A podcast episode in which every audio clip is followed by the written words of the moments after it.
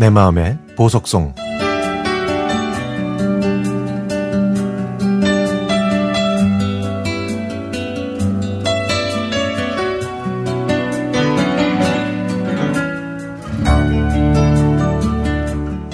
오랜만에 집에 온 막내딸이 안방에 들어가더니 이 서랍 저 서랍을 열면서 무언가를 열심히 찾고 있었습니다.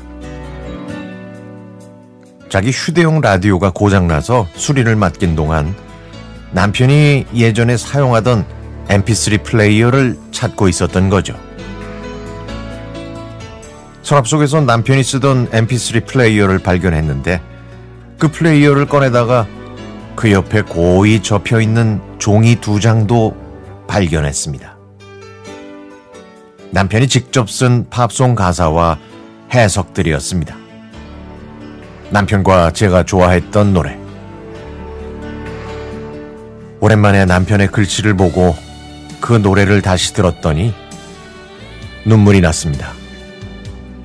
항상 그리운 사람이지만 새삼스레 추억이 떠올랐죠.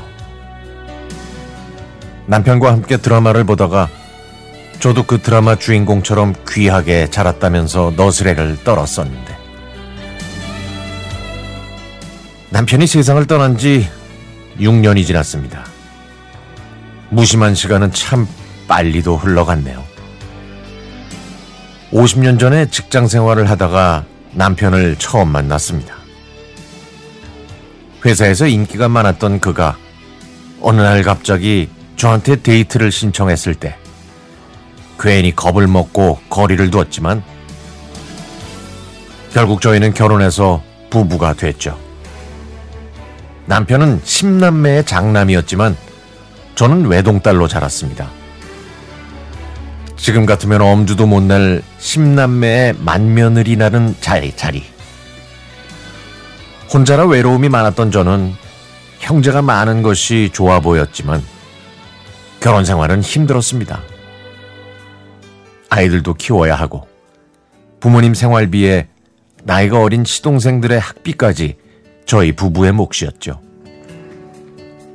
힘들어서 그만두고 싶을 때가 한두 번이 아니었지만 항상 제 편을 들어주고 타고난 유머 감각으로 마음을 녹여주었던 남편 덕분에 버틸 수 있었습니다. 저희 부부는 포장마차에 자주 갔습니다. 속상한 일이 있으면은 함께 포장마차에 가서 우동과 소주를 마셨는데요.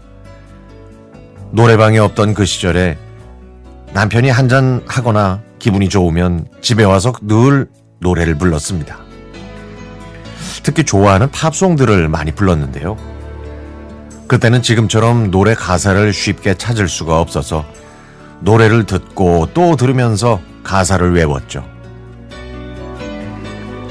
프랭크 시나트라의 My Way와 잉글버트 험프딩크의 Release Me가 남편의 애창곡이었습니다. 그런 남편이 5년 동안 암 투병으로 고생하다가 세상을 떠났습니다.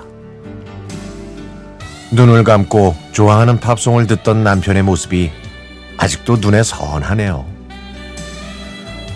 남편을 만나러 당장 내일 떠난다고 해도 저는 두렵지 않습니다. 하지만 운명이란 것이 제 마음대로 되는 건 아니잖아요. 저는 그냥 소박하게 살면서 라디오에 글을 쓰거나 남편과의 추억이 가득한 노래를 들으면서 남편과 재회할 날을 기다리고 있습니다. 다시 만날 때까지 남편이 하늘에서는 아프지 말고 웃으면서 잘 지냈으면 좋겠습니다.